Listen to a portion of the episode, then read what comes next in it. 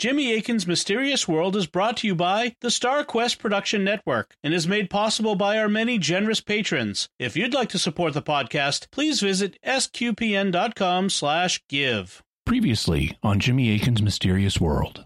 In the 1860s, a Native American child was born named Black Elk. Raised among the Lakota people of the Great Plains, he grew up to become a medicine man. Black Elk had multiple paranormal visions. He participated in the Messianic Native American ghost dance movement, and he took part in famous events like the Battle of the Little Bighorn and the Battle of Wounded Knee. Who was Black Elk? What happened in his life? And what are the hidden truths about him? So, does that end our story about Black Elk? No, not at all, because authors Neihardt and Brown deliberately distorted the image of Black Elk. Their books are selective accounts that intentionally exclude truths about Black Elk. These truths give a very different picture of the man and what he believed. So, next week, we'll be telling you the facts about Black Elk that were hidden from the public.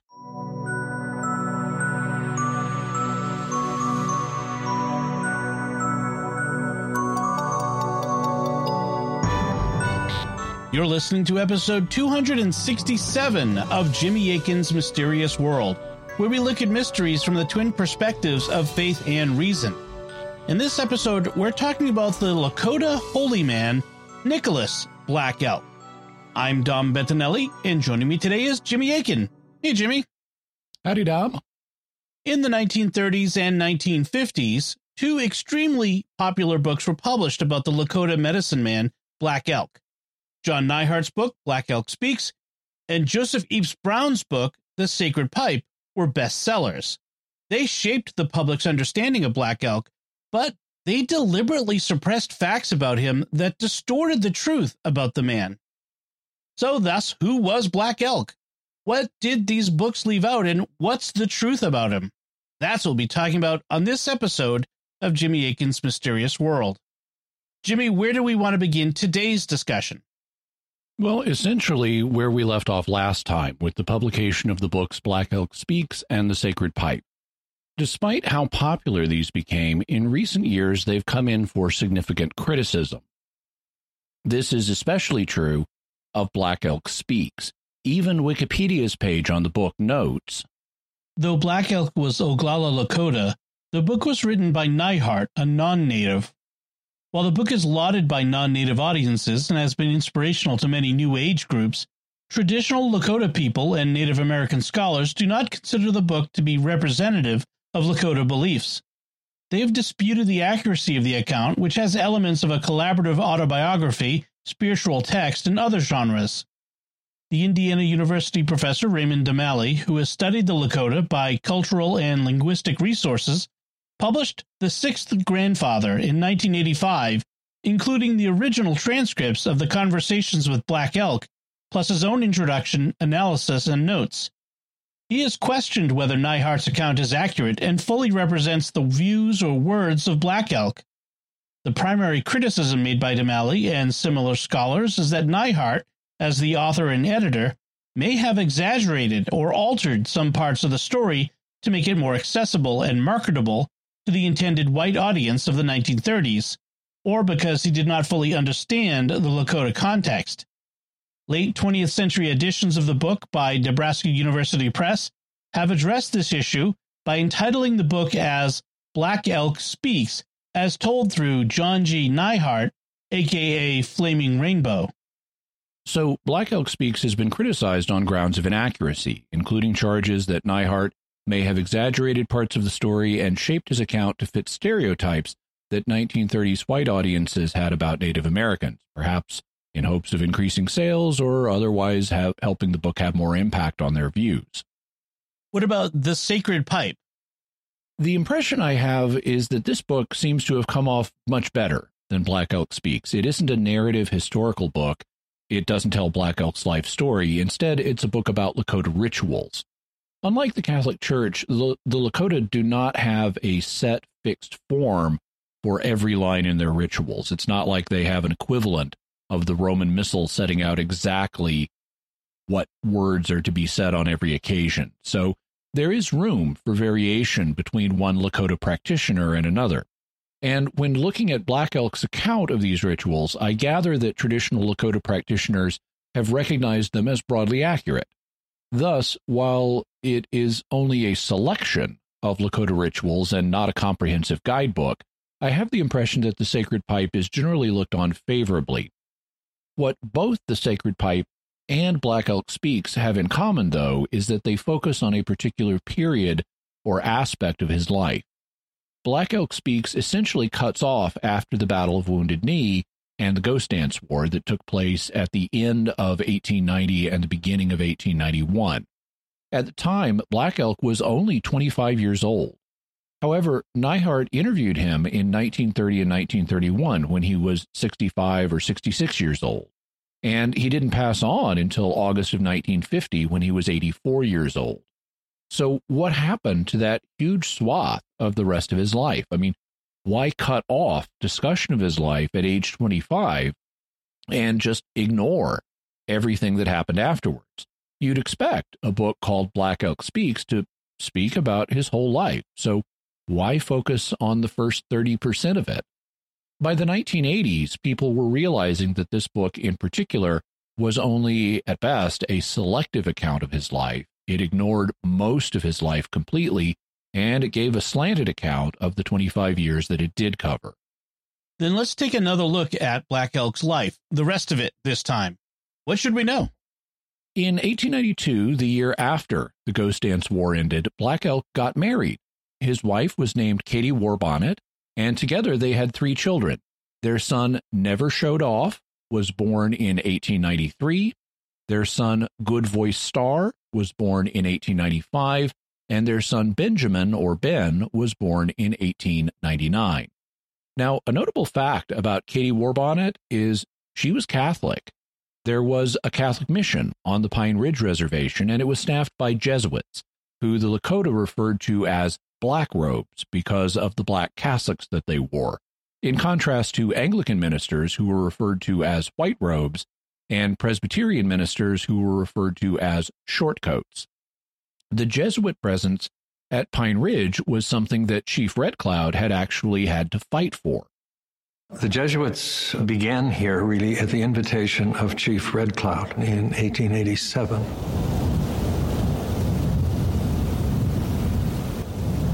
Red Cloud had to go to Washington several times and argue with the federal government, which had assigned this reservation to be Episcopal. Each reservation could have only one denomination. And he kept telling them, I want black robes for my children. I want black robes. And he finally prevailed. And the Jesuits came with sisters, and both the Jesuits and the sisters were themselves refugees from Germany. So you had refugees coming to talk to prisoners of war on this uh, reservation in a language that was foreign to both of them. And they had to communicate both in English, and neither of them knew it well. The reason Chief Red Cloud wanted the Jesuits at Pine Ridge was because the Lakota had a greater respect for Jesuits than other Christian clergymen. One reason was that they provided schools with religious instruction, and another was the respect that Jesuits tended to show local cultures. This was something that Jesuit missionaries had been doing in other places of the world for a long time, most famously in the case of what were known as the Chinese rites. That's a term that many listeners may not be familiar with. What were the Chinese rites? Basically, there were a set of customs in China, such as public ceremonies that honored the philosopher Confucius, ceremonies honoring one's ancestors, and the use of certain titles for gods, such as Xian, which is often translated heaven, and Shangdi, which can be translated highest emperor, though it can also be translated highest deity. When Jesuit missionaries like the servant of God Matteo Ricci began evangelizing China in the late 1500s, they had to figure out which elements of Chinese culture were compatible with the Christian faith and which were not. The Jesuits judged that Confucius was a philosopher rather than a religious figure, and so he could be given civil honors just like Catholics in Europe revealed Plato and Aristotle. They concluded that ceremonies honoring one's ancestors were compatible with the Christian faith. The ancestors weren't being worshipped as deities. Uh, the Bible reveres patriarchs like Abraham, Isaac, and Jacob, and honor thy father and mother is one of the Ten Commandments. Also, if you want to call God heaven or highest emperor, well, that's not a problem either. The New Testament frequently uses heaven as a surrogate for the word God.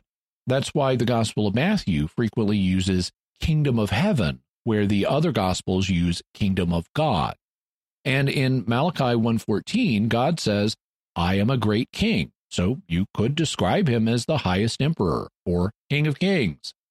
Also, to get the gospel a better hearing, the Jesuit missionaries adopted Chinese forms of dress so that they wouldn't look weird or alien to the people they were evangelizing. But not everybody agreed with the Jesuit approach. For a time, the Dominicans and the Franciscans did not agree with it. They eventually basically came around to the Jesuit view, but before that happened, they appealed the matter to Rome, leading to what became known as the Chinese rites controversy. How did the Chinese rites controversy unfold? Between the 1600s and the 1900s, the matter went back and forth a few times. Sometimes Rome gave a favorable ruling on the Chinese rites, and sometimes it gave an unfavorable one. When it did the latter, it hampered evangelization in China, as many Chinese individuals thought the Vatican was being arrogant and culturally imperialistic. The matter was finally settled in 1939 when Blessed Pius XII had the Congregation for the Evangelization of Peoples issue a decree that stated It is abundantly clear that in the regions of the Orient, some ceremonies, although they may have been involved with pagan rites in ancient times, have, with the changes in customs and thinking over the course of centuries, retained merely the civil significance of piety towards the ancestors or of love of the fatherland or of courtesy towards one's neighbors. And the Chinese rites controversy was finally settled in favor of the Jesuit approach. Well, when Jesuits arrived in Pine Ridge, they had to engage in the same kind of sorting with Lakota traditions, uh, which were compatible with the Christian faith and which weren't. And they achieved significant success. Many Lakota did differentiate between Jesuits and other white men. The black robes were considered holy men, similar to Lakota spiritual leaders. The Lakota were able to differentiate to the degree that they refrained from calling Jesuits, at least in the earlier period, white men. There was a trust between the Lakota and the Jesuits that wasn't there between the Lakota and the U.S. government the Jesuits were able to carve out a little space in which they could see certain Lakota practices as acceptable uh, from a religious perspective, even. They agreed with a lot of the criticism of the U.S. government in terms of invoking spirits of some kind. They did not like the, the piercing and the bloodletting of the Sundance but they could recognize and even participate in some of the smaller ceremonial activities like the smoking of the pipe. So, yeah, don't invoke spirits in a way that's contrary to the faith. And they didn't like the bloodletting that was part of the Sundance, although, frankly, there's bloodletting in some Christian reenactments of Christ's Passion. Uh, that happens in the Philippines, and it happened here in America in the Los Penitentes Society in New Mexico, as we talked about in episode 232 on the spiral staircase. Though, to be fair, bishops were and are down on bloodletting in those circumstances as well. And if you want to smoke a pipe as a ceremony reverencing God, well, tobacco is essentially a kind of incense, and a pipe is essentially a censer. So that wouldn't be incompatible with the faith either. In fact, there's a famous picture from 1928 of two individuals sitting on the ground, Indian style, in front of a tent. One is a Lakota man named Red Feather, uh, not the same person as Chief Red Cloud. Red Feather has a rosary around his neck and he's smoking a foot long ceremonial pipe. The man next to him is the Jesuit missionary Father Eugene Buechel, who is smoking his own European style pipe. It was by this kind of show of respect and not automatically calling everything of Lakota origin demonic that helped Jesuits get a good hearing for the gospel and make converts. One of them was Black Elk's wife, Katie Warbonnet, and she made sure that all of their children were baptized and raised Catholic.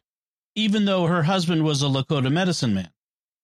Yes, but a medicine man is essentially a folk healer. Uh, folk medicine includes religious elements in every culture, But that doesn't mean that people view themselves as fundamentally in religious opposition. For example, many Lakota, even ones who do not identify as Christians, uh, believe in a single creator God. The Lakota term for God is Wakantanka. As we mentioned last episode, the Lakota word for holy or sacred is Wakan. The word tanka means great or large, and so etym- etymologically, Wakantanka would mean the great holy one. It's commonly translated the Great Spirit or God. Some have also suggested the translation the Great Mystery, and it's been proposed that in times before contact with Europeans, the term essentially represented a community of holy beings, but it is commonly understood today in a monotheistic sense, and thus is conventionally translated Great Spirit or God. What about other spirits? We talked about Black Elk's major boyhood vision last week, and in it he saw six elderly men or grandfathers, and one represented him as an old man, another represented Wakantanka or God, and the other four were associated with the four directions west, north, east, and south. Well, Christians believe in other spirits too. We refer to any non human spirit as an angel. But as St. Augustine points out, angel is the name of their job. The word angel means messenger, while spirit is the name of what they are. So all angels or messengers are spirits, and the Bible uses language that associates angels with aspects of the world. In Revelation chapter 7, we read After this, I saw four angels standing at the four corners of the earth, holding back the four winds of the earth, that no wind might blow on earth or sea or against any tree.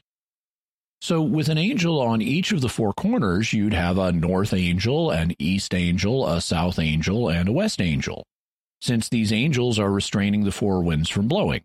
You'd thus also have an angel of the north wind, an angel of the east wind, an angel of the south wind, and an angel of the west wind. Now, we don't need to take the idea of Earth having four corners literally. Uh, John's point is that God has angels in providential care of the whole earth. And here that's pictured as there being four angels representing the four cardinal directions of the earth. But if the Bible can use such language, it's obviously not contrary to the faith. So if Black Elk saw spirits lesser than God, or angels as we would call them, associated with the four directions, that's scarcely contrary to the faith because the Bible does the same thing. Furthermore, his vision during the ghost dance was overtly Christian. Remember, the ghost dance movement didn't reject Christianity. It may have been confused about it, but it also honored it. The ghost dance prophet Wovoka prophesied that Jesus would be returning soon, although he apparently thought it would be by reincarnation. The ghost dancers were expecting the return of a Wanikiya or savior, and many ghost dancers were Christian. Michael Steltenkamp writes that the Lakota ghost dancers believed that the Son of God would return again, but only for Indian people. Adherents maintained that God's Son knew that Indian people would treat him in a manner he deserved and not kill him, as the whites had done many years earlier. Black Elk's generation wanted a return of the old ways. While they did desire this return, it would occur by means of a theology that was itself changing with the times. Wounded Knee survivor Joseph Blackhair even said that ghost dance leader Chief Bigfoot's people nearly all belonged to some church. They thought of themselves as a kind of chosen people to whom the Son of God would soon come. And the risen Christ is who Black Elk saw in his vision during the ghost dance.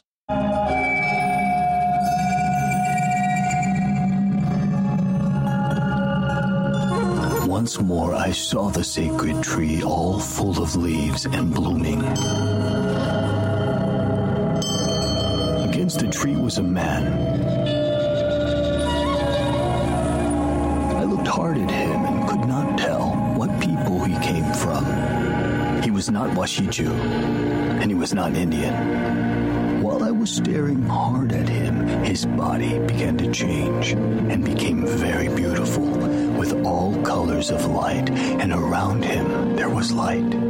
He spoke like singing. All earthly beings and growing things belong to me. Your Father, the Great Spirit, has said this, and you too must say this. His trance was of a Wanikie with wounds in his hands. He sees this figure calling all people to the flowering tree of Wakantanka. That is the resurrected Jesus. He told Neihardt, I saw the Son of God. He really saw Christ, I think, as somebody coming to save his people and save all people too. But the point was, his people was what he was really devoted to. And there's more to this vision than this brief clip records. To understand this, you need to know that Lakota refer to humans as two legs, in contrast to land animals, which were four legs. We're about to hear about a two legged chief, which in context would be the leader, the chief, of all men, all two legs. Steltenkamp writes that during the vision, Black Elk met 12 men who assured him that he also would meet the two legged chief. At the center of a circled village, he saw the tree of his boyhood vision in full bloom, and against this tree he saw a man standing with outstretched arms. This figure addressed Black Elk, saying, All earthly beings that grow belong to me. My father has said this. You must say this. According to Black Elk, the figure was a nice looking man. All around him there was light, he said. It seemed as though there were wounds in the palms of his hands. Hence, the twelve men were the disciples or followers of the two legged chief, the Christ. As Christian doctrine taught, this Son of the Father was given power over all earthly beings. Black Elk's vision was of a crucified Wanakie, the man standing against a tree with arms outstretched and wounds in his hands. However, this Savior was now in a glorified state, that is, light surrounded him, and his body changed into all colors and was very beautiful. DeMallie suggested this vision paralleled the transfiguration story of the Synoptic Gospels, in which the Christ's face shone radiantly and his clothing gleamed white. So, yeah, 12 apostles, man against a tree with outstretched arms and wounds in his palms. He's the two legged chief or the leader of all men. The whole world belongs to him, and he's the son of Wakantanka or the son of God. This is a vision of the resurrected Christ. Black Elk didn't consider himself to be a Christian in the traditional sense at this time, just before the Battle of Wounded Knee, but he was clearly open to Christianity. And Black Elk had no problem marrying the Catholic Katie Warbonnet and having his three sons baptized as Catholics. Unfortunately, after nine years of marriage, Katie passed away in 1901, leaving Black Elk as a single parent father with three Catholic sons and him being a medicine man. How did his story play out? We're not 100% certain of all the details because we have different accounts. One of Black Elk's lifelong friends was a man named Kill's Enemy. We mentioned him last episode when we talked about how Kill's Enemy served as Black Elk's assistant in performing the Yuwipi ritual, which involved a certain amount of deception. But Kill's Enemy became a practicing Catholic, and he encouraged Black Elk to stop performing the Yuwipi ritual, which Black Elk did because of the deception it involved. Still, Black Elk served as a medicine man, and in November of 1904, he was summoned to provide his services for a sick boy. One of the figures in the following story was Father Joseph Lindebner, who was rather short, so he was nicknamed Atepthechala, or Short Father. According to what Black Elk later told his daughter, Lucy Looks Twice, he walked over there carrying his medicine. At that time, they walked those long trails if they didn't have a horse. When he got there, he found the sick boy lying in a tent, so right away he prepared to doctor him. My father was really singing away, beating his drum, when along came one of the black robes, Father Lindebner. A tepthe chela, Father Lindebner had already baptized the boy and had come to give him the last rites.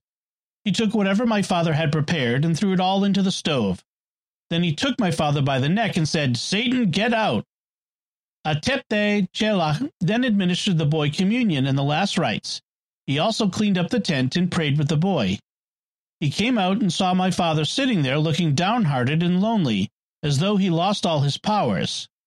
Next thing Father Lindebner said was, Come on and get in the buggy with me. My father was willing to go along, so he got in and the two of them went back to Holy Rosary Mission.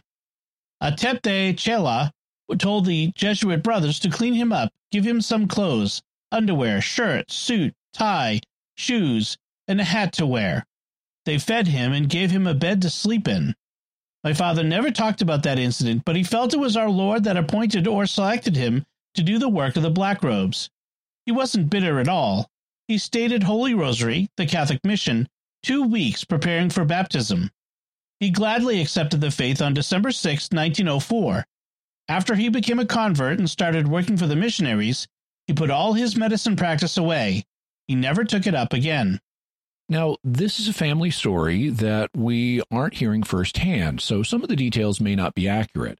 But Black Elk was baptized as a Catholic on December 6, 1904, and because December 6th was the feast of St. Nicholas of Myra, that's the St. Nicholas who is the inspiration of Santa Claus, Black Elk took the baptismal name Nicholas, and he was thereafter known as Nicholas Black Elk, although many people simply called him Nick.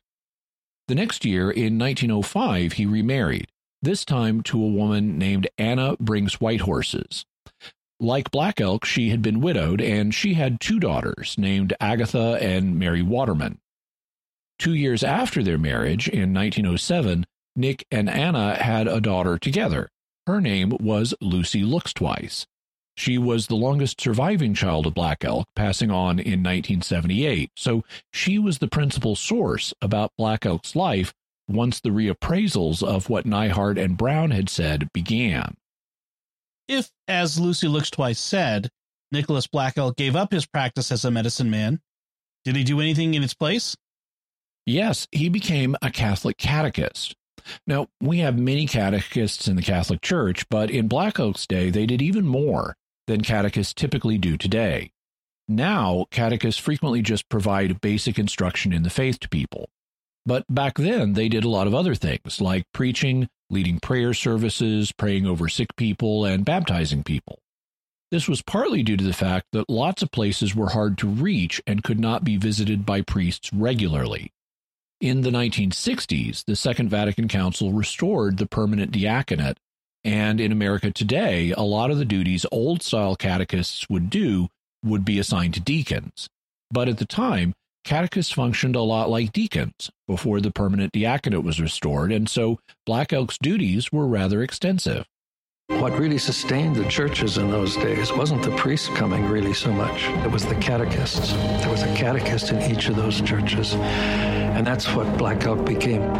He was a very dedicated catechist, and you see photographs, for example. He's out gathering wood so that you can heat the church in the wintertime. They couldn't do the formal sacraments like Eucharist. They would wait for the priest to come to do a marriage. But other than that, they were the preacher on, on site. Travel could be hazardous. Your horse and wagon could get stuck in a mud hole. There was no infrastructure as people know it today. A man named Ben Marrowbone was one of the last catechists, and he talked about what traveling with the priest would entail.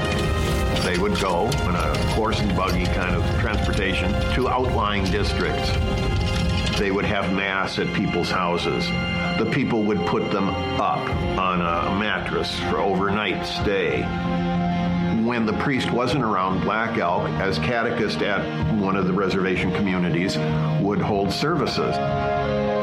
Morning, noon, or night, he would go to somebody's house to pray with them he was out on horse and wagon in the middle of blizzard trying to get to people that were sick. A man really, really committed to this 24 hour a day ministry, a vocation.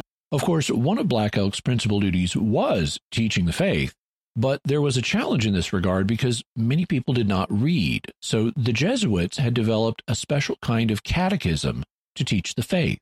We follow this red road we teach others about it. One of the primary catechetical tools Nicholas used in his ministry was the Two Roads Catechism.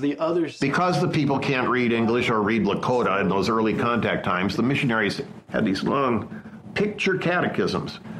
The one used by Jesuits among the Lakota was called the Two Roads Map. And there were all kinds of colorful depictions on this chart, various significant Old Testament stories going up. It was like people walking this black road. Once the birth of Jesus takes place, that black road continues to be a red road. The red road leads to eternal life at the top with angels and a grandfatherly God. Black Elk used this two roads map for 30 years. We taught many, many generations of kids and older people what Christians call salvation history.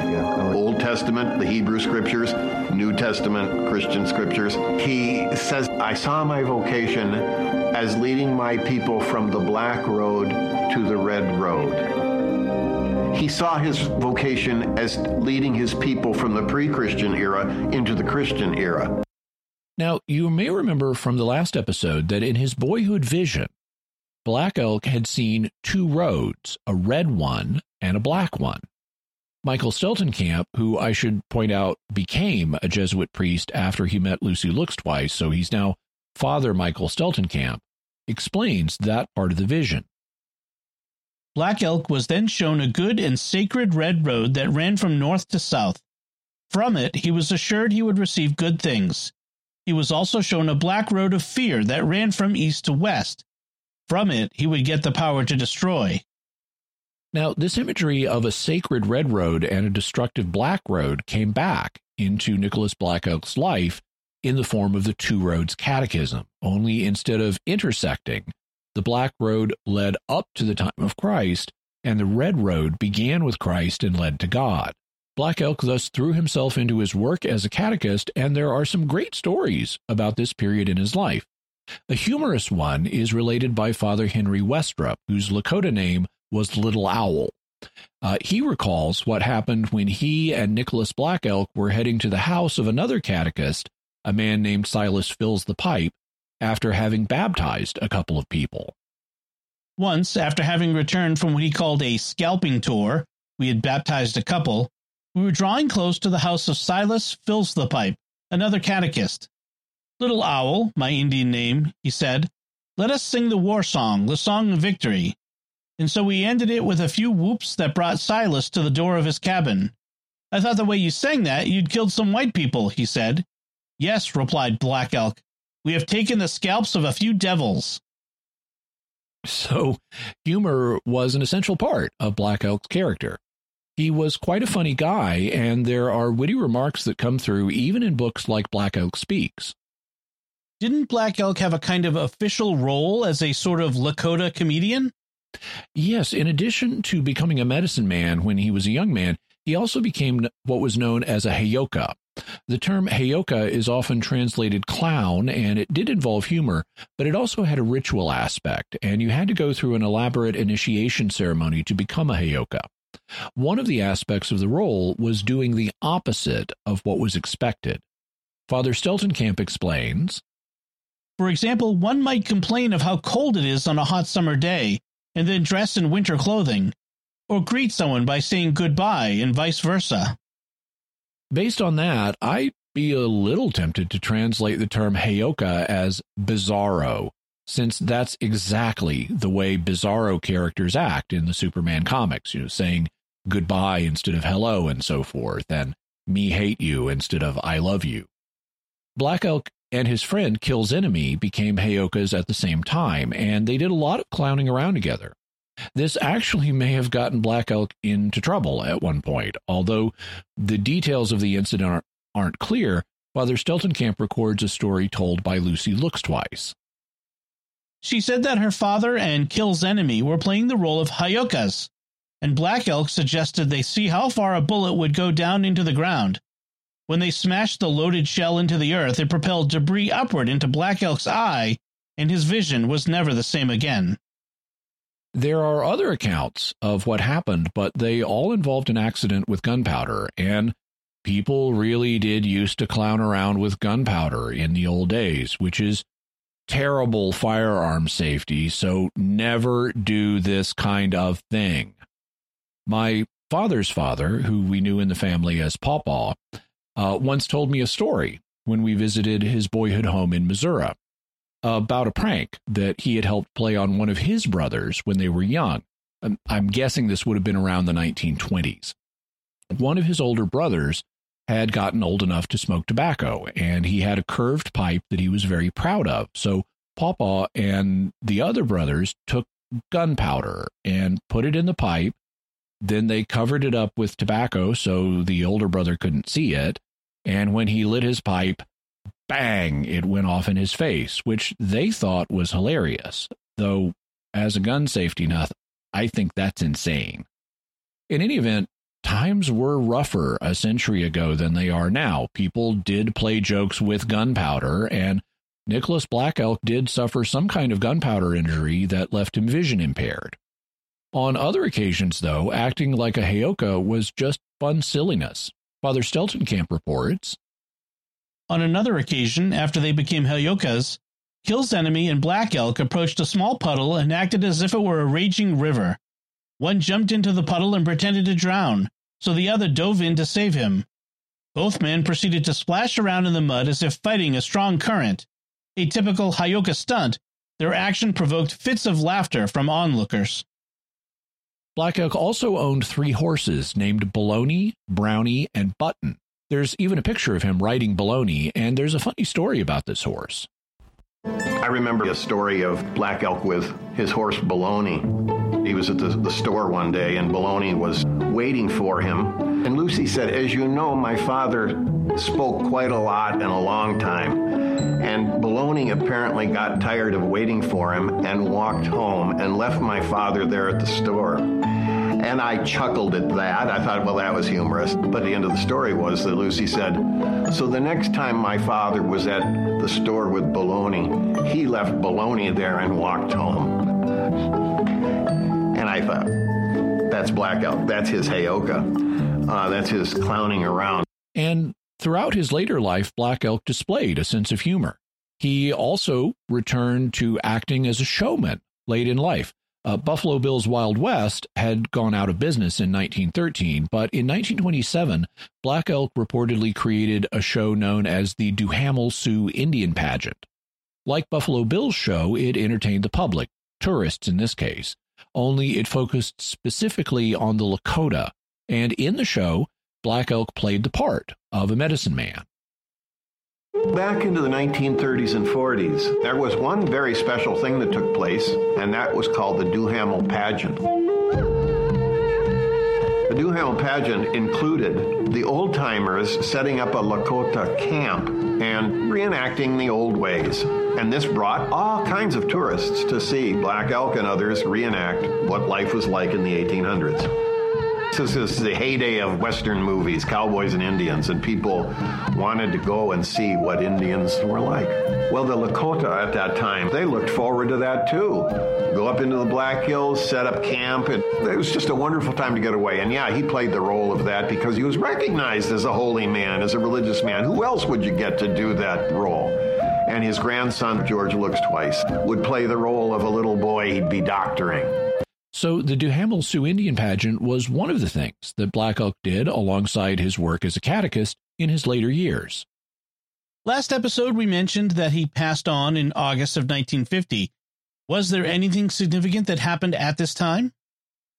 At least at some point in his life, Black Elk believed that people who were dying could sometimes receive glimpses of the future, and there are various deathbed phenomena that have been studied by parapsychologists, and not just the near death experiences that we talked about back in episode 27, but things including visions of departed loved ones and angels, as we'll talk about in future episodes.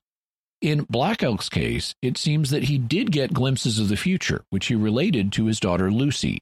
Steltenkamp reports Awaiting death, he had given her the assurance that his little angels would be his helpers or guides. They would shepherd him down the spirit trail that would lead to heaven. Lucy said that by guides he had meant the dying babies he baptized when he worked as a catechist. Black Elk's pastoral experience and involvement over many years with infant baptisms gave him a special affection for the little ones. He told Brown that it was a sacred experience to look into the eyes of newborns. They had just come from Wakantanka, and their eyes could still reflect what they had seen. Similarly, he said elders should be reverenced, for their eyes would soon see again their Creator. With the babies just coming from Wakantanka and the aged about to return, he considered both to be special manifestations of the sacred. Black Elk also said that God would do something in the sky as a sign that he was on his way to heaven. And the day after he died, while people were attending his wake, something did happen in the sky. He had predicted that God was going to do something special when he died. Lucy claims that her father said, You will know that everything is okay with me by God sending a sign. If something happens in the sky when I die, you'll know I'm okay. The night of the wake, the day after his death, there was a Northern Lights event that came so far south, much further south. We don't usually see the Northern Lights here. And the whole sky was just all brilliant. I contacted a astronomy magazine, and sure enough, there were reports from Toronto through the states out into the plains of uh, the Northern Lights. Bill Sear, Jesuit brother, gave a rather eloquent description of what took place in the sky. We came back from the wake. The sky was lit up and everything was illuminated all the way around. Uh, streaks of light and flashes, and it seemed like there were fireworks in between. It had a very forceful effect on me. There's something I never forget. So that was seen by many people as a sign from God that this holy man was on his way through the Milky Way home into the arms of God. Another thing that I find less impressive, though still notable, also happened at his funeral. I was about eight years old when the family had heard that old man Black Elk had died. And so some of the women in the household and my grandmother uh, proceeded to make the the obligatory crepe paper flowers.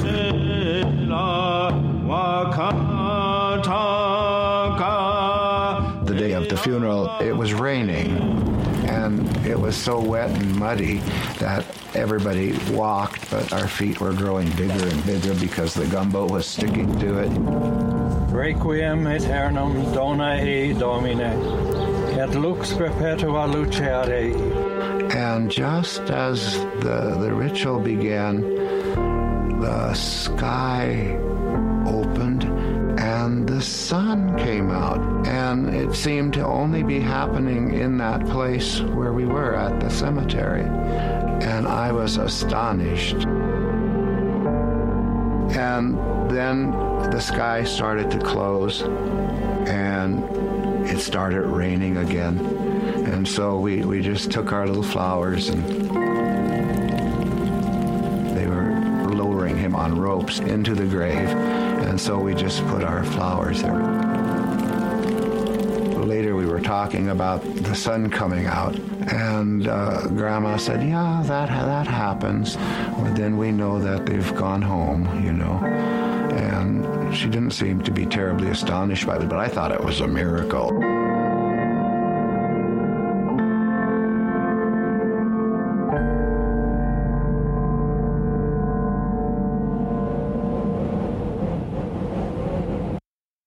Now taken the story up through Nicholas Black Elk's death a second time, this time from a Christian perspective. Is there anything else we should say before we move to the faith and reason perspectives? Yes, in the year 2012, Pope Benedict XVI canonized Saint Kateri Tekakwitha, the first saint of Mohawk Iroquois descent. She's sometimes described as the first Native American saint, but that isn't actually true. There were already Native American saints from Latin America, like Saint Juan Diego of Mexico, who is a Chichimec. But at Saint Kateri's canonization ceremony, something interesting happened. A man named Mark Thiel, an archivist with special knowledge of Black Elk, met someone significant. His name was George Looks Twice. George Looks Twice is a grandson of Nicholas Black Elk. In 2012, thousands of pilgrims gathered in Rome to celebrate the canonization of Kateri Tekakwitha, the first Native American woman to be named a saint of the Catholic Church. We got our seats early. down near the center, near the obelisk, here comes an elderly native gentleman, and he came and sat down next to us. He starts mentioning a photograph of his grandfather teaching his mother how to pray the rosary. And instantly I knew that he had to be a grandson of Black Elk. I thought, wait a minute, this is crazy. Here we are halfway around the world, and here is someone from the Pine Ridge Reservation, a grandson of Black Elk, and he's speaking to an archivist who has substantial documentation about his grandfather.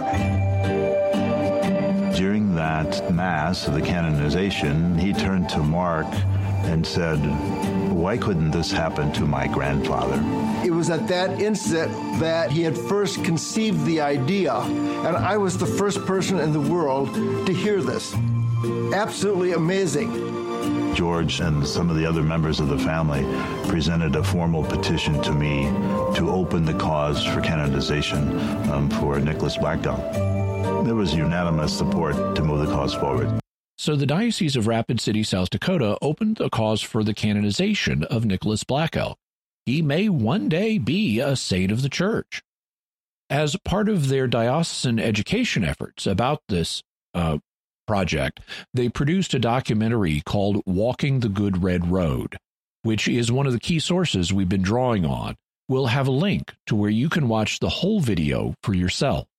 So before we get to our theories and faith and reason perspective, I do want to take a moment to thank our patrons who make this show possible, including Michelle R., John H., Mike M., Laura R., and Mary Ellen R. Their generous tax-deductible donations at sqpn.com slash give make it possible for us to continue Jimmy Akin's Mysterious World and all the shows at StarQuest and you can join them by visiting sqpn.com slash give. Jimmy Akin's Mysterious World is also brought to you by Fiorvento Law PLLC, now assisting clients with expungements and set-asides of Michigan convictions. To learn more, call 231-202-3321 or go to fiorventolaw.com, F-I-O-R-V-E-N-T-O law.com. And by Deliver Contacts, offering honest pricing and reliable service for all your contact lens needs. See the difference at delivercontacts.com. So, Jimmy, what theories are there about Nicholas Black Elk that we need to consider? From the reason perspective, we need to look at the question of how sincere he was in his Christian faith, because that's been challenged. Then, from the faith perspective, we need to consider the status of his canonization, including the violence he committed before his conversion, his use of Lakota rites after conversion, and the character of the visions he received.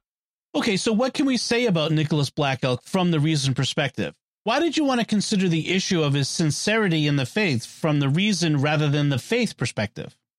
Because it isn't a teaching of the faith that someone was or wasn't sincere. That's a matter reason must decide. This just isn't a matter of faith. You can be a good Christian and think Black Elk was sincere, and you can be a good Christian and think he was insincere. This is a matter to be sorted out by looking at the historical evidence. How did you come across this issue? When I started re- researching this pair of episodes, I looked at Wikipedia's page on Nicholas Black Elk and quickly discovered that his sincerity in the faith had been challenged. So I knew I'd need to sort through the issue in doing my research. Despite the ac- accuracy issues with Wikipedia, it is a prominent source, and listeners would run across this page, so I needed to discuss this. And I want to make it clear that in this regard, you know, I don't have a dog in the fight. I have not historically had a devotion to Nicholas Black Elk. In fact, I really didn't know that much about him before I started researching this pair of episodes. So I came at this with an open mind. For me, the issue of whether or not he was sincere is a historical mystery. Nicholas Black Elk is a historical figure, and history might indicate that he was sincere, or it might indicate that he was not sincere. So this needed to be sorted out.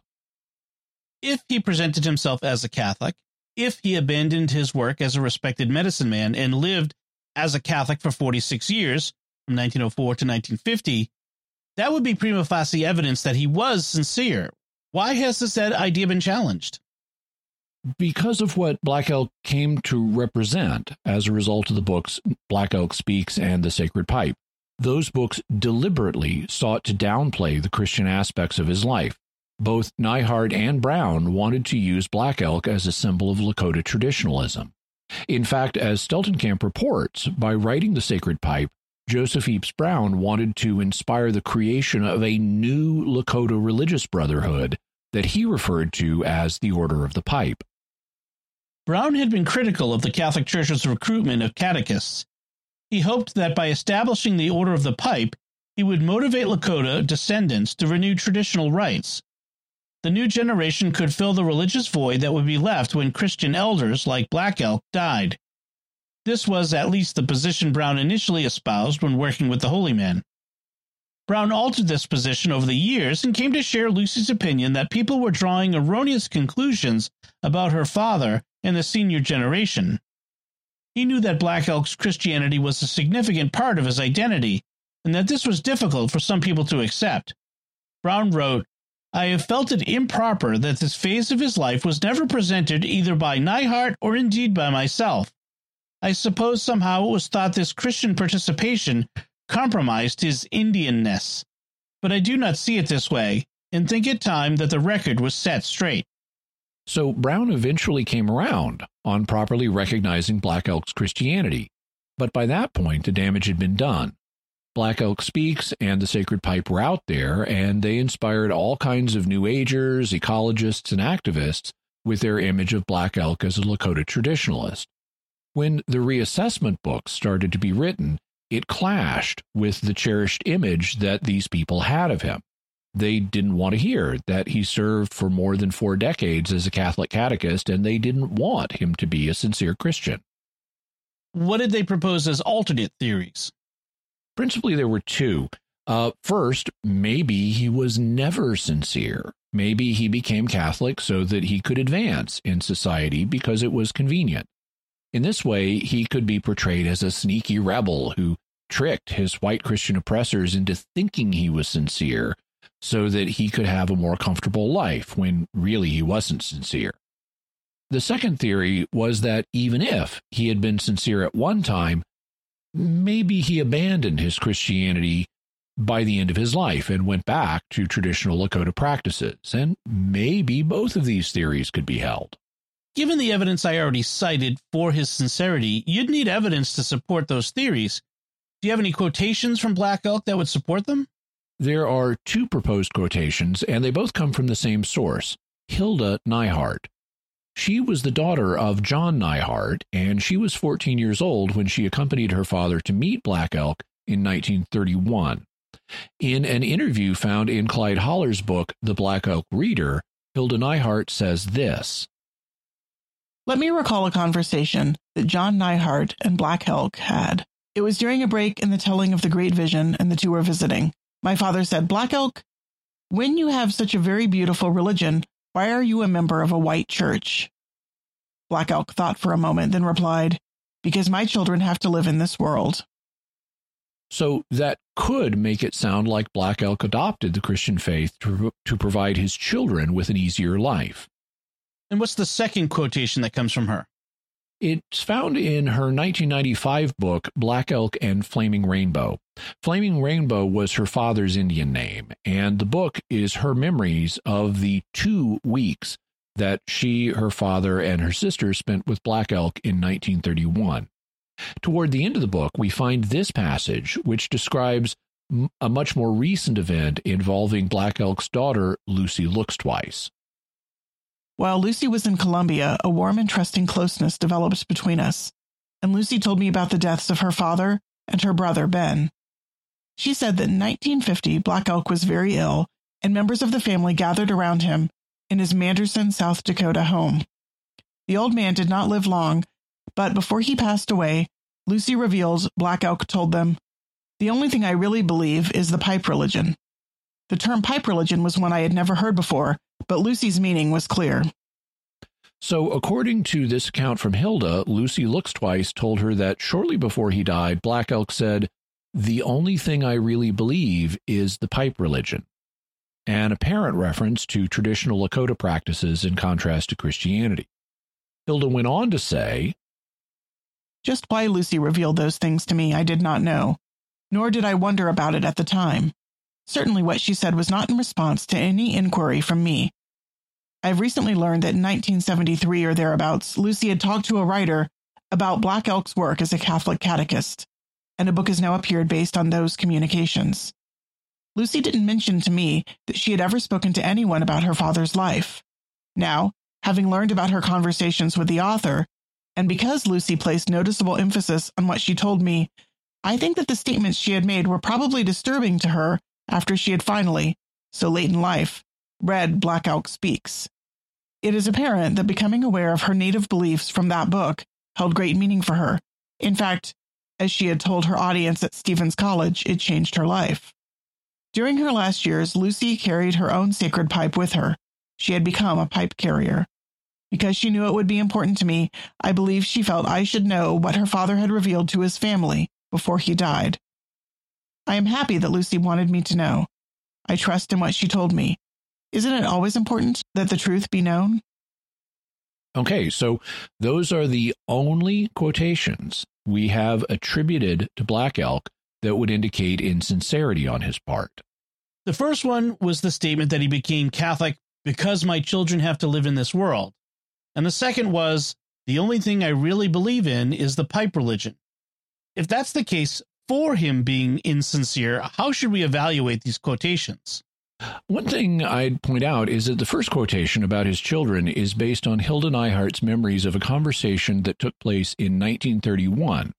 She was only 14 years old at the time, and she didn't make this claim until she was interviewed for the Black Elk Reader, which came out in the year 2000 when she was 84 years old, 70 years after the alleged conversation occurred. So how clear were her memories of a conversation that she heard as a girl 70 years earlier?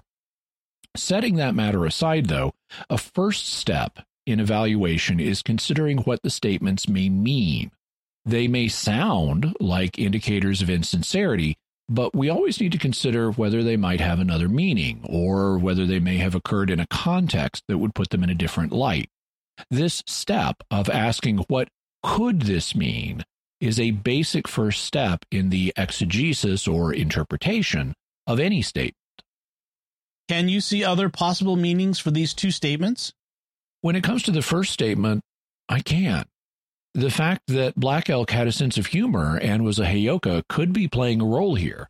This is something that may not be as clear if you haven't studied Black Elk, but after reading a bunch about him, I've got some familiarity with his sense of humor, and he would often make little dry, humorous remarks in his conversations with Neihardt and Brown. Sometimes these were subtle enough that Neihardt and Brown may not have noticed that he was joking, but they're still there. For example, uh, once Black Elk was talking about how he almost died in Europe, and the family he was staying with arranged to get a casket for him.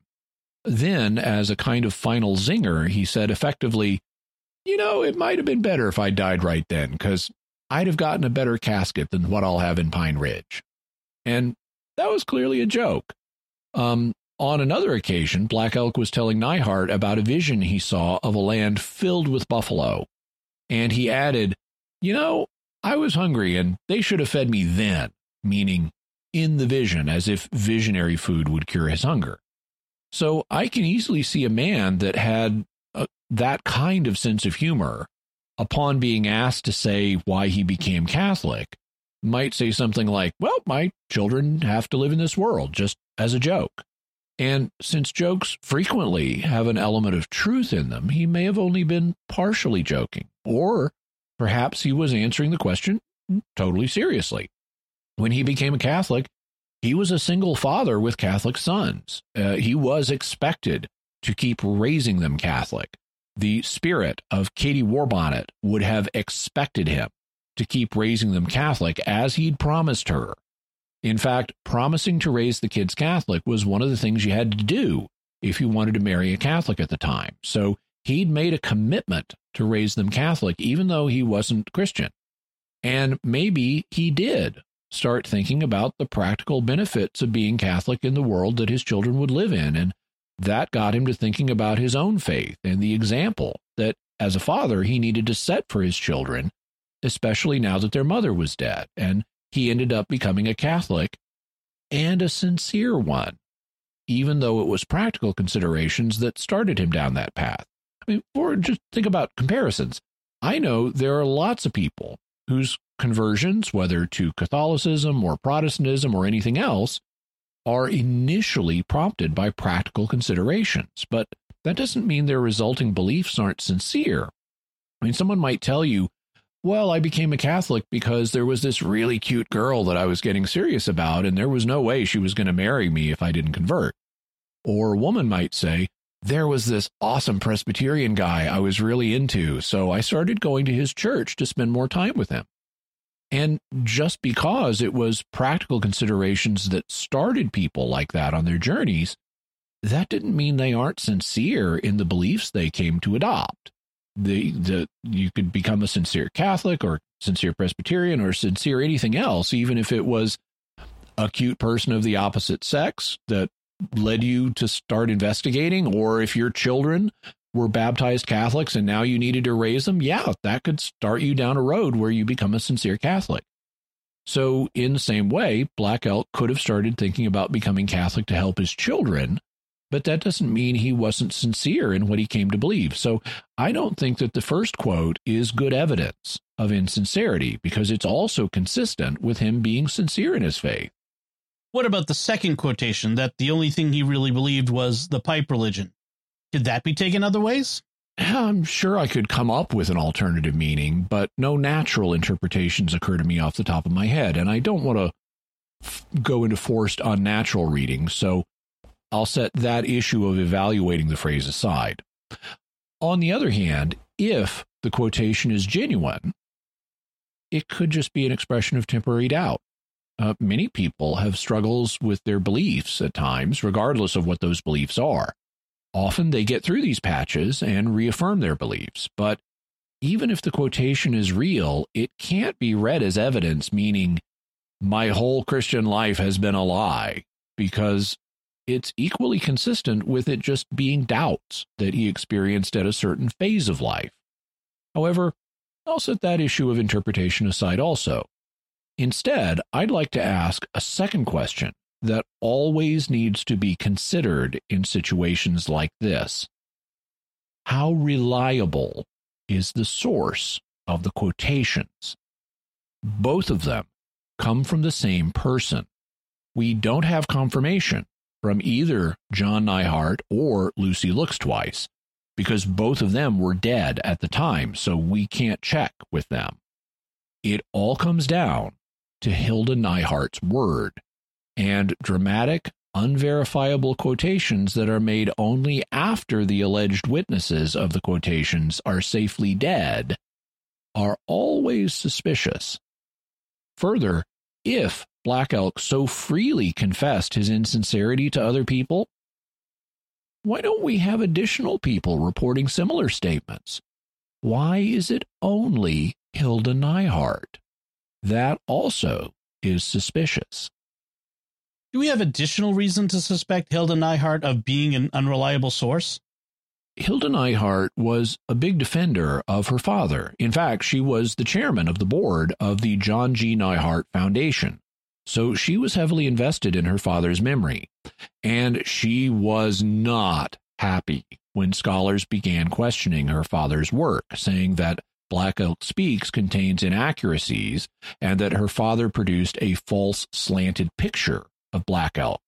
She also attacked her father's critics.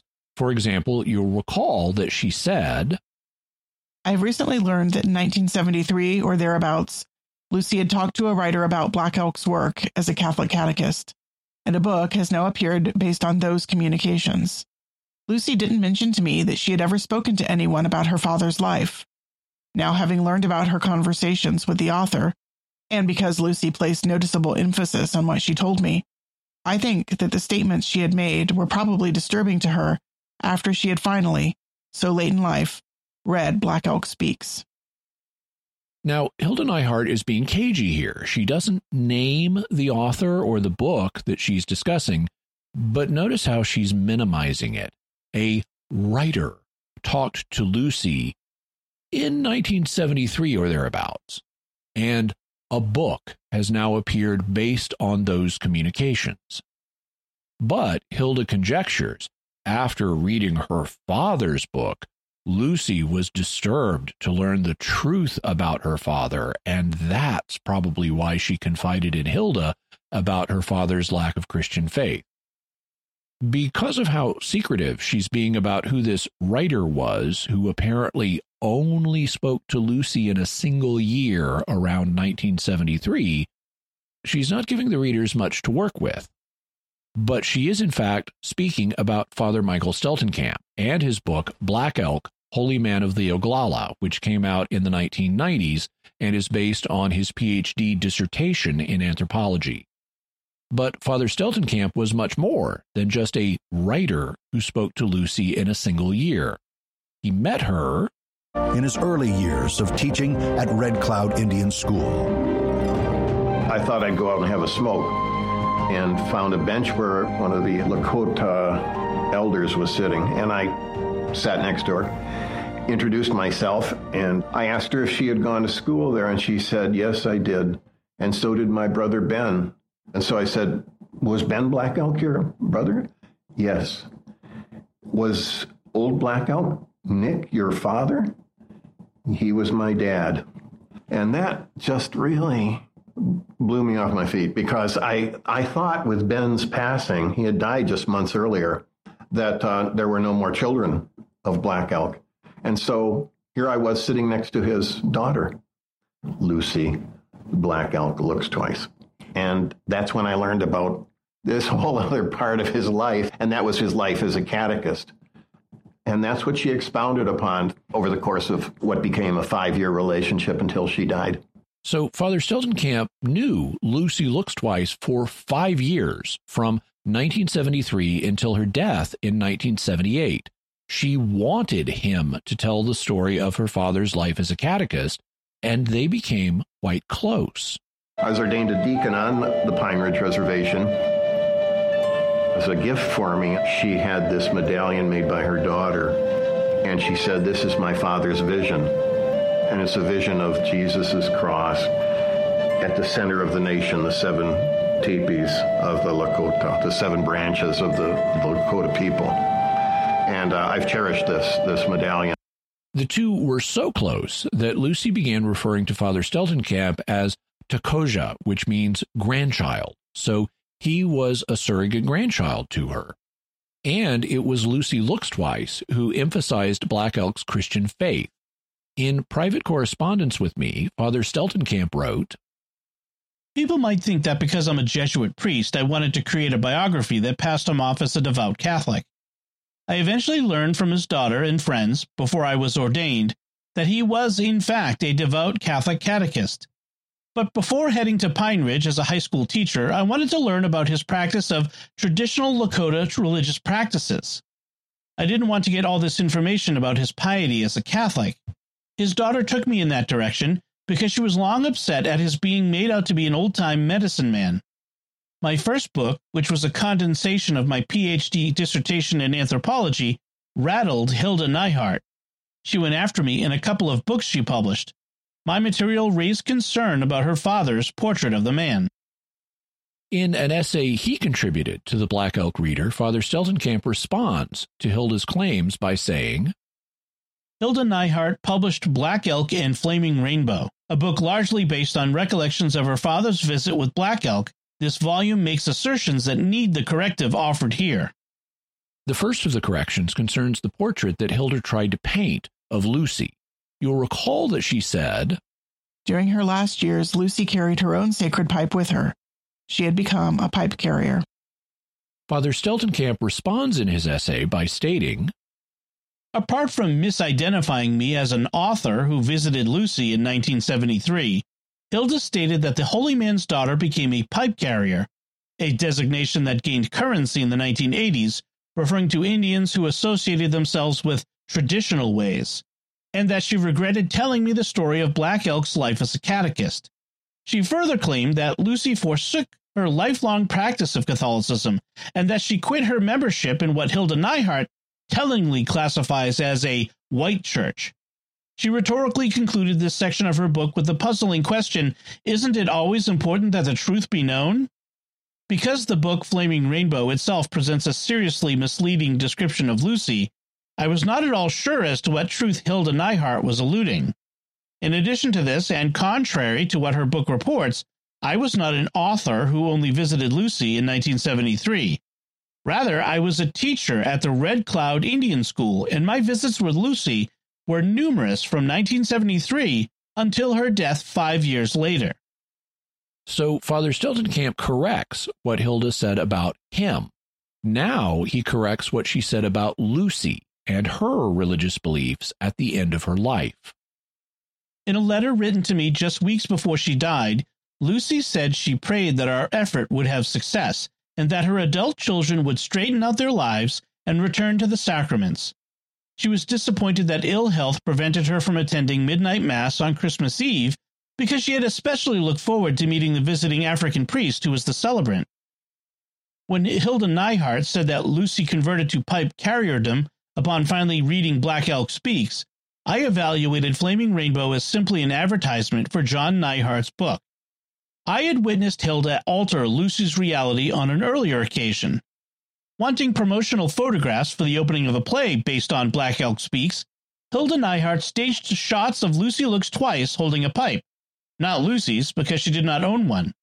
Because this would show, again erroneously, that the holy man's daughter carried on the religious tradition reported in John Neihardt's classic. Photographs of Lucy praying with a pipe would confirm the adage that a picture is worth a thousand words. In this instance, however, words were needed to caption the photograph's misrepresentation. Black Elk's elderly daughter had no familiarity with pipe usage, and she needed instruction from others as to how a pipe should be held. Ironically, whatever appreciation Lucy had for the Lakota pipe tradition was partly attributable to me. We had lengthy conversations about various religious practices, and she was surprised that I knew as much as I did about the pipe, never giving it much attention herself.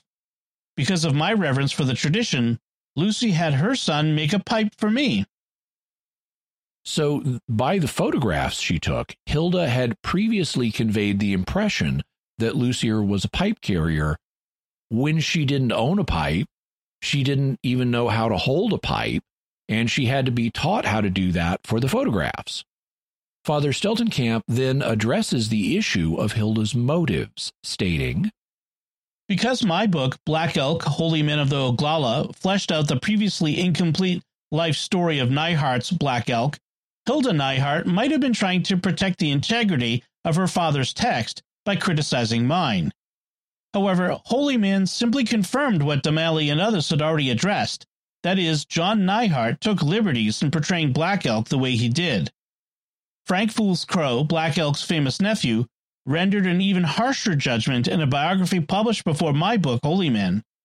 There he flatly stated, That is not my uncle, when Black Elk Speaks was read to him by writer Thomas Mails. So I think we have good reason to be suspicious of Hilda Neihardt's claims. She had an interest in defending her father's work and his portrait of Black Elk as a traditionalist. She went out of her way to minimize Father Steltenkamp and his relationship with Lucy Looks Twice. Hilda and she alone presented quotations attributed to Black Elk challenging his sincerity in the Christian faith. Other people did not present such quotations. One of the quotations was from a conversation that allegedly took place 70 years earlier when she was 14 years old. And she misrepresented Lucy Looks Twice, claiming her to be a pipe carrier when she wasn't, saying that she distanced herself from her Christian faith at the end of her life, when actually at the end of her life, she was hoping her children would return to their Catholic practice, and she was disappointed that she was too ill to go to midnight mass on Christmas because she wanted to meet the visiting priest. And when Hilda made these statements for the year 2000 book, Lucy couldn't contradict her because she was conveniently dead, having passed on in 1978. In researching this episode, I called Father Steltenkamp and asked him about the pipe religion quotation from Hilda Neihardt. Now, he was very polite about it, but he indicated that he was convinced that the statement did not correspond to reality. And I have to say that I agree. Hilda Neihardt was not a trustworthy source. Do we have other evidence of Black Elk's sincerity in his faith? Loads of it, and we won't go through it all because it would just be beating a dead horse. However, I will note a few points. First, there is evidence that John Neihardt deliberately slanted his picture of Black Elk against the man's wishes. We have records that Black Elk wanted to add a final word to Black Elk Speaks, but no such addendum was made. Consequently, after the book came out, Black Elk wrote a statement that explains exactly what he wanted included, but that had been left out of Black Elk Speaks.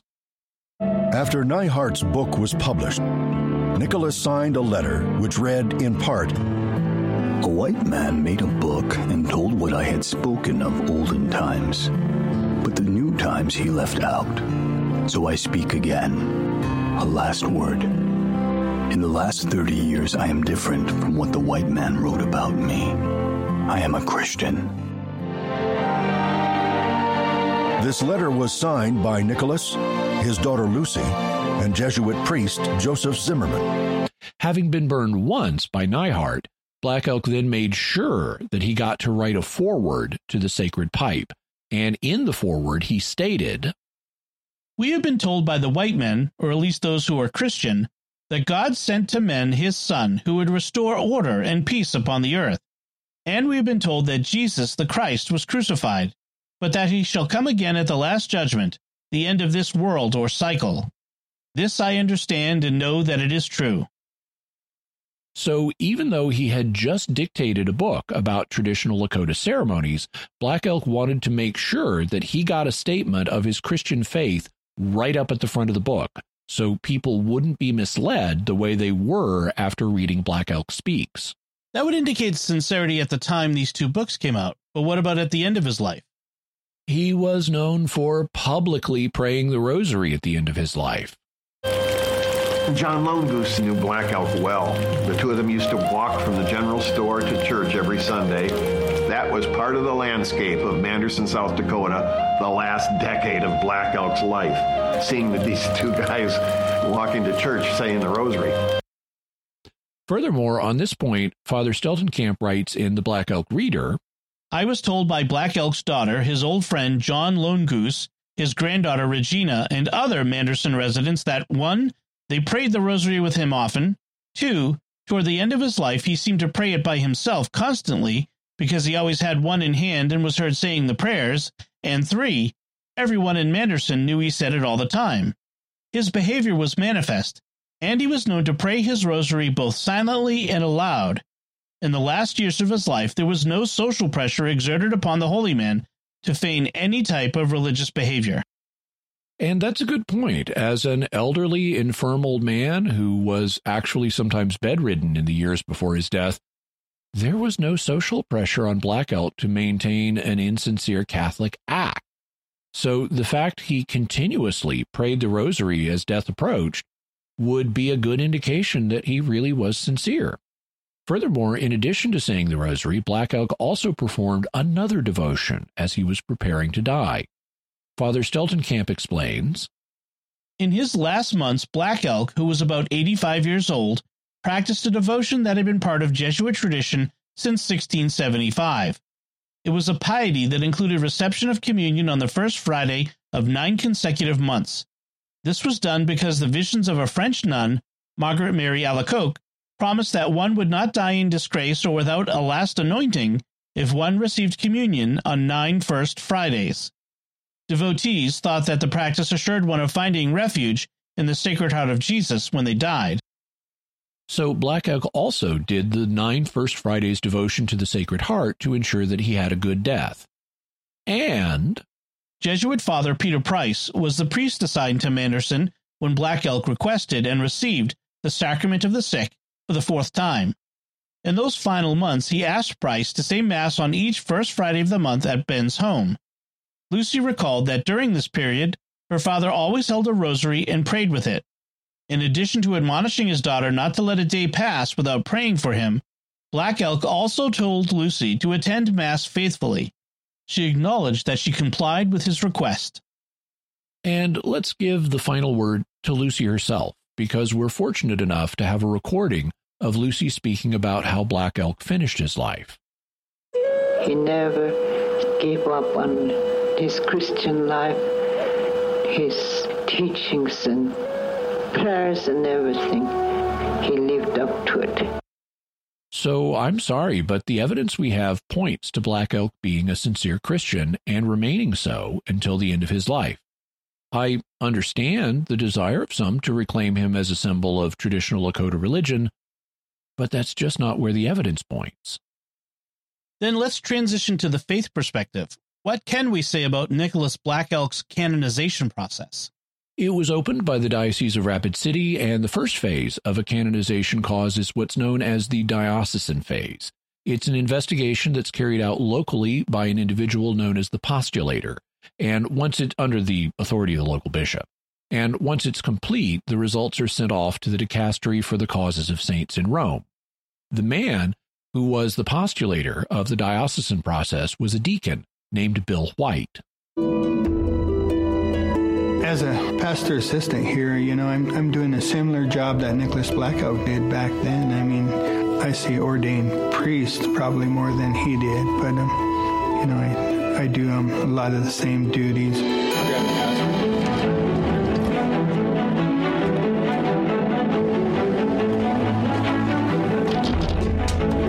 the name of the Father, and the Son, and the Holy Spirit. I don't have to get the fire going or haul wood or anything that I'm sure that he did, you know. In researching this episode, I called Deacon White, and he was very helpful. And he told me that when the diocesan phase was complete, the report they shipped over to Rome was huge. It wasn't just a single written report, it was a huge box of stuff, which is what you'd expect from someone who lived so recently, since there are so many witnesses and records to look at. Deacon White also let me know about Walking the Good Red Road, the documentary about Black Elk, and so I really want to thank him for that. What's the current state of Black Elk's cause? Since Black Elk's cause for canonization has been opened, he now has the title Servant of God. And since the diocesan phase of the cause has been concluded, the matter is now in Rome's hands, where there is a new postulator for the cause over there. The next step would be Black Elk being given the title Venerable. This would happen if the dicastery for the causes of saints makes a determination that he lived a life characterized by heroic virtue, meaning the theological and cardinal virtues expressed to a heroic decree. Upon making such a determination, they would then recommend this title to the Pope, and if the Pope approves, Black Elk would become a venerable. The step after that would be his being beatified or becoming a blessed. This ordinarily requires a miracle be performed by his intercession. So, if they find a miracle and can verify it, the dicastery could make a recommendation to the Pope, and if he approves, Black Elk would then be beatified and receive the title Blessed. The final step is canonization, and for this, a second miracle is ordinarily required. So, if they find a second one and can verify it, the dicastery would make the recommendation to the Pope, and if he approves, Black Elk would then be canonized in Rome and be given the title Saint.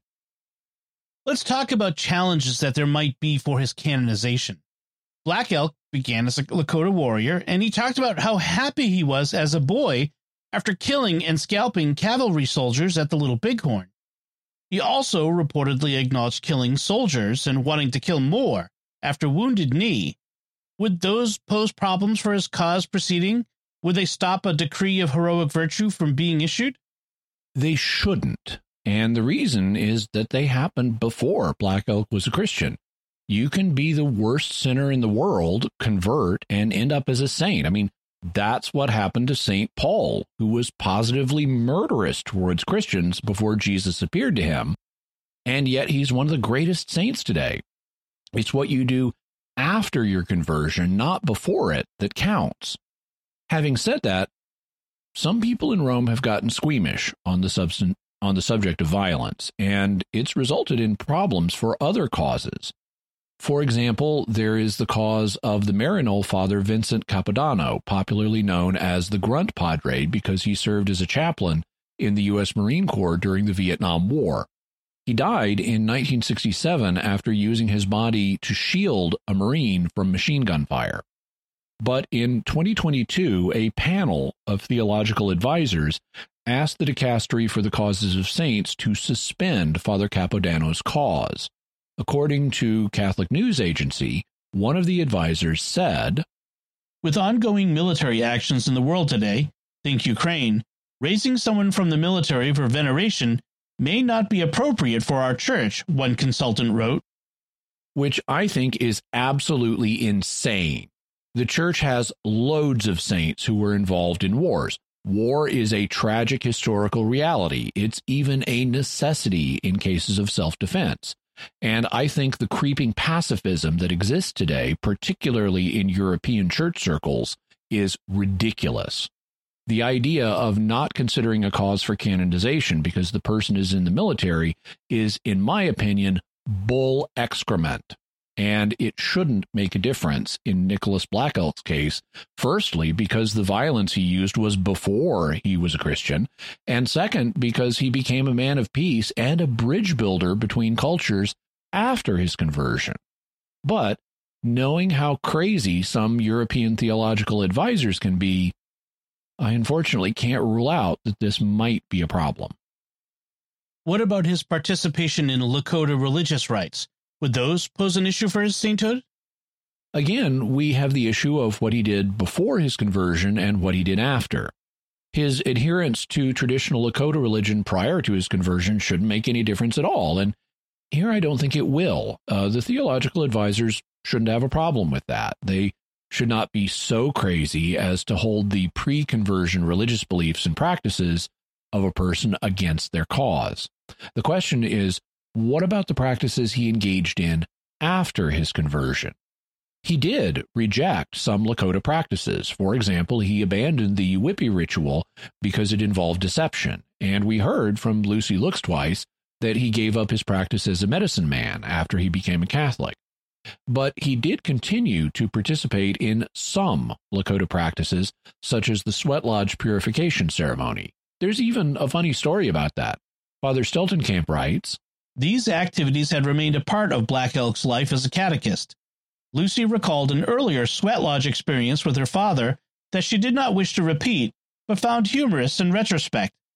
She said that her father shouted from within the lodge, asking her to open the flap. Unwilling to be involved with the males only ritual that was taking place, she did not do as he requested until hearing him yell, Hurry up, or we'll all burn up in here. On some occasions, Black Elk also continued the ceremonial use of a pipe, which he viewed as a form of prayer. Rapid City Bishop Robert Gruss states He was just as comfortable praying with his pipe in the Lakota tradition as he was living the sacramental life of the church in the Catholic tradition. So, the question that needs to be sorted out is the degree to which these practices are compatible with the Christian faith, just like back in the Chinese rites controversy. One of the things you'll read about if you study liturgy is the concept of enculturation. Enculturation is the process by which expressions of the Christian faith, including the liturgy, are shaped by the culture that they're planted in. This is a process that has been with the church since the very beginning. It's why we aren't all saying the liturgy in Aramaic, the language Jesus would have used at the Last Supper. It's also why philosophical ideas from Greek culture, like the thought of Plato and Aristotle, became prominent as tools for helping express Christian theology. So, whenever a new culture is evangelized, there's an expectation that it will give its own expression to the Christian faith as part of the process of enculturation.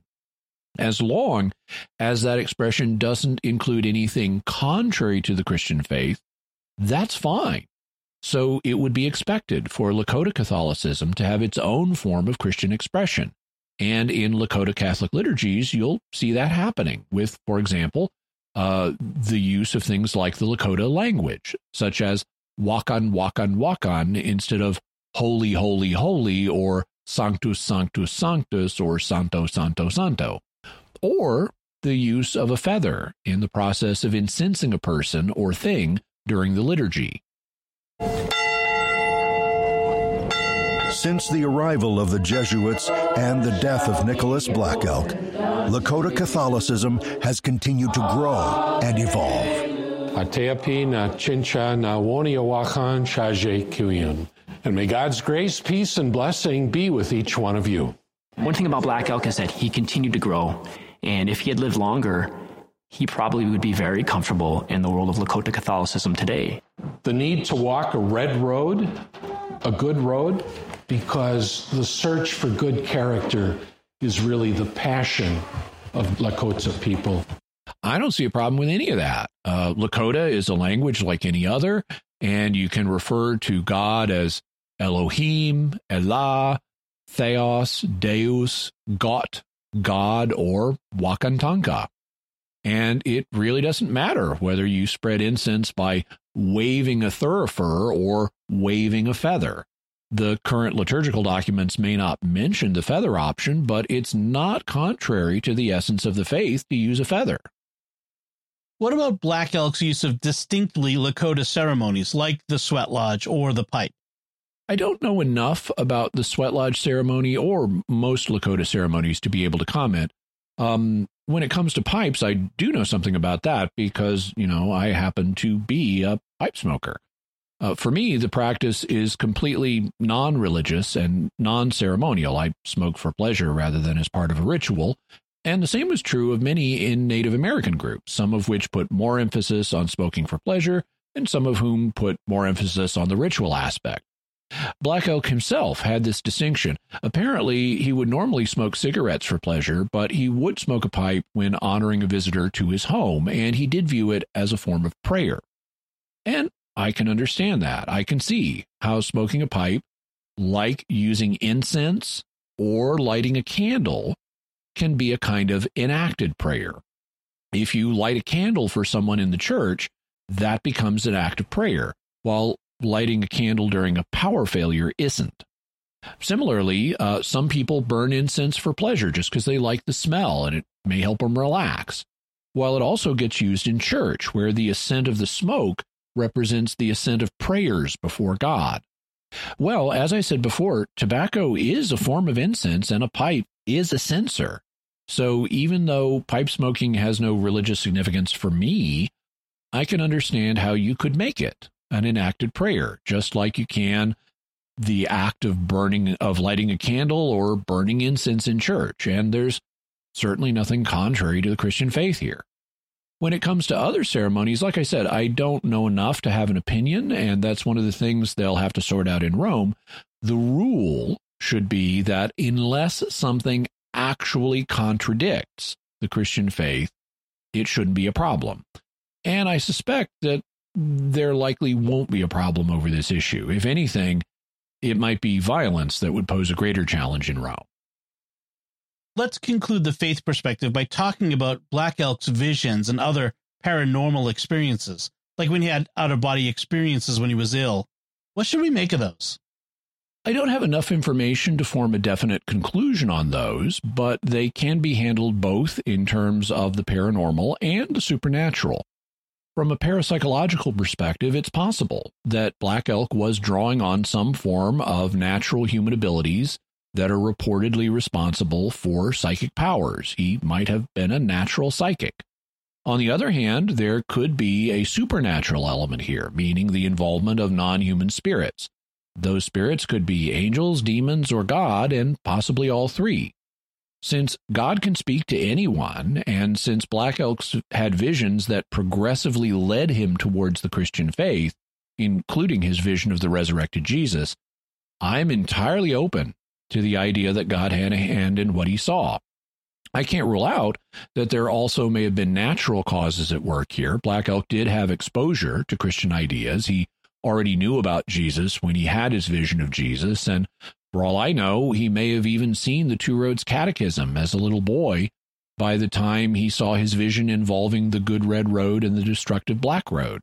So I can't rule out that his visions had purely natural causes or that his exposure to Christian sources helped shape the genuinely supernatural or paranormal experiences he had. Ultimately, there would be no way to know all that without a detailed investigation of these experiences, and I haven't had the opportunity to do that, but I don't rule out any of those options when it comes to his visions and other paranormal experiences. Anything else we should say before we go? Oh, two things. First, there's a lot more to know about Black Elk, including additional really interesting paranormal experiences he had.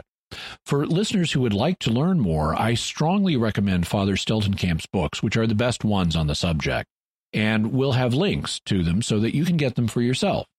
Also, I want to recommend the documentary produced in the Diocese of Rapid City, Walking the Good Red Road, which we'll also have a link to so you can watch it online for free. Second, I want to say a special word of thanks to Deacon Bill White and Father Michael Steltenkamp. They both were very helpful as I was researching these episodes. I very much appreciate the assistance they gave me, and any mistakes that slipped through are mine. Jimmy, what's your bottom line on Black Elk? Nicholas Black Elk was a remarkable figure. Originally a Lakota warrior, medicine man, and holy man, he became a sincere Lakota Catholic and a Catholic catechist. His story is exciting, inspiring, and intriguing, and despite those who would like to claim him as a symbol of non Christian belief, the truth about him deserves to be known. I agree. I'm so glad we did these two episodes. I'm so glad to get to know Nicholas Black Elk. Me too, and I hope I hope uh, that uh, folks in the diocese of Rapid City appreciate the work we did here, and it'll help make their their local servant of God even better known. Exactly.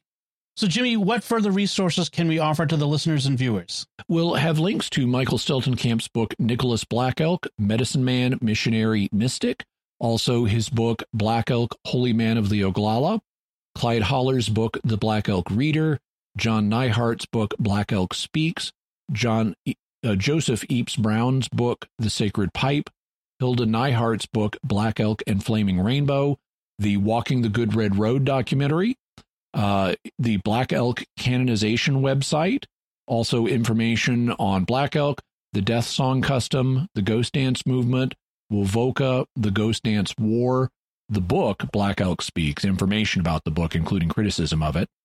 Also, information on Iron Eyes Cody, the Chinese rites controversy, an article on Father Vincent Capodanno's canonization, and an article on Black Elk's canonization process, including miracles that have been reported. Excellent. So that's it from us for this time. We would love to hear your theories about the servant of God, Nicholas Black Elk. Let us know by visiting sqpn.com or the Jimmy Akin's Mysterious World Facebook page, sending an email to feedback at mysterious.fm, sending a tweet to at mys underscore world, visiting the StarQuest Discord community at sqpn.com slash discord, or calling our mysterious feedback line at 619 738 4515. That's 619 738 4515. And I want to mention that if you use the address feedback at mysterious.fm, it will go directly to me. Um, sometimes people aren't sure about that and they'll try to email me at another address, and it makes things more complicated for me because I need to keep the mysterious world correspondence all in one place, and I just have to forward it myself to uh, to a mysterious account. And so it'll help me if you want to contact me about the show to use feedback at mysterious.fm rather than some other address. I will get your email. Also, I want to say a special thanks to Oasis Studio 7 for the video and animation work they do on this episode and all the episodes of Mysterious World. They're available for hire to do your video and animation work. And you can check out what they do by going to my YouTube channel at youtube.com slash Jimmy Akin. While you're there, I'd appreciate it if you, you know, like the videos, to hit the like button. And also I'd appreciate it if you'd subscribe. I'm I'm trying to grow my channel and I'd really appreciate it. So hit the subscribe button and also the bell notification so that YouTube will always notify you whenever I have a new Mysterious World video or one of the other videos I put out. Finally, I want to say a special thank you to Melanie Bettinelli for her voice work on this episode. So, Jimmy, what's our next episode going to be about? Next week, we're going to one of the places that Black Elk visited during his life, London, England. You'll recall that he went there during the trip where he performed for and met Queen Victoria or Grandmother England. But we're going to a more recent year than Nicholas Black Elk's life. We're going to the year 1984, and we're going to be hearing a story about a woman who started hearing voices in her head. She concluded that she had gone insane, but the voices insisted they were trying to help her. They told her that she had an urgent medical condition that needed to be treated. The British medical authorities were very reluctant to perform the test, but they finally did just to set her mind at rest. And when they did, they found that what the voices had been telling her was absolutely true. So you won't want to miss that.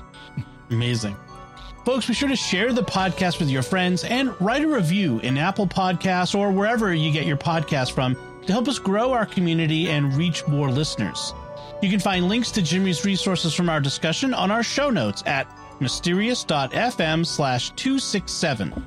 And remember, to help us continue to produce the podcast, please visit sqpn.com slash give. Jimmy Akin's Mysterious World is also brought to you in part by Rosary Army, featuring award-winning Catholic podcasts, rosary resources, videos, and the School of Mary online community, prayer, and learning platform. Learn how to make them, pray them, and give them away while growing in your faith at rosaryarmy.com and schoolofmary.com. And by Tim Shevlin's Personal Fitness Training for Catholics, providing spiritual and physical wellness through personalized nutrition, workout and prayer programs, and daily accountability check ins. Learn more by visiting fitcatholics.com. Until next time, Jimmy Akin, thank you for exploring with us our mysterious world. Thanks, Dom. Once again, I'm Dom Bettinelli. Thank you for listening to Jimmy Akin's Mysterious World on StarQuest. If you've enjoyed Jimmy Akin's Mysterious World, you'll also enjoy another StarQuest network show, The Secrets of Technology. Find it wherever you can find podcasts or at sqpn.com slash technology.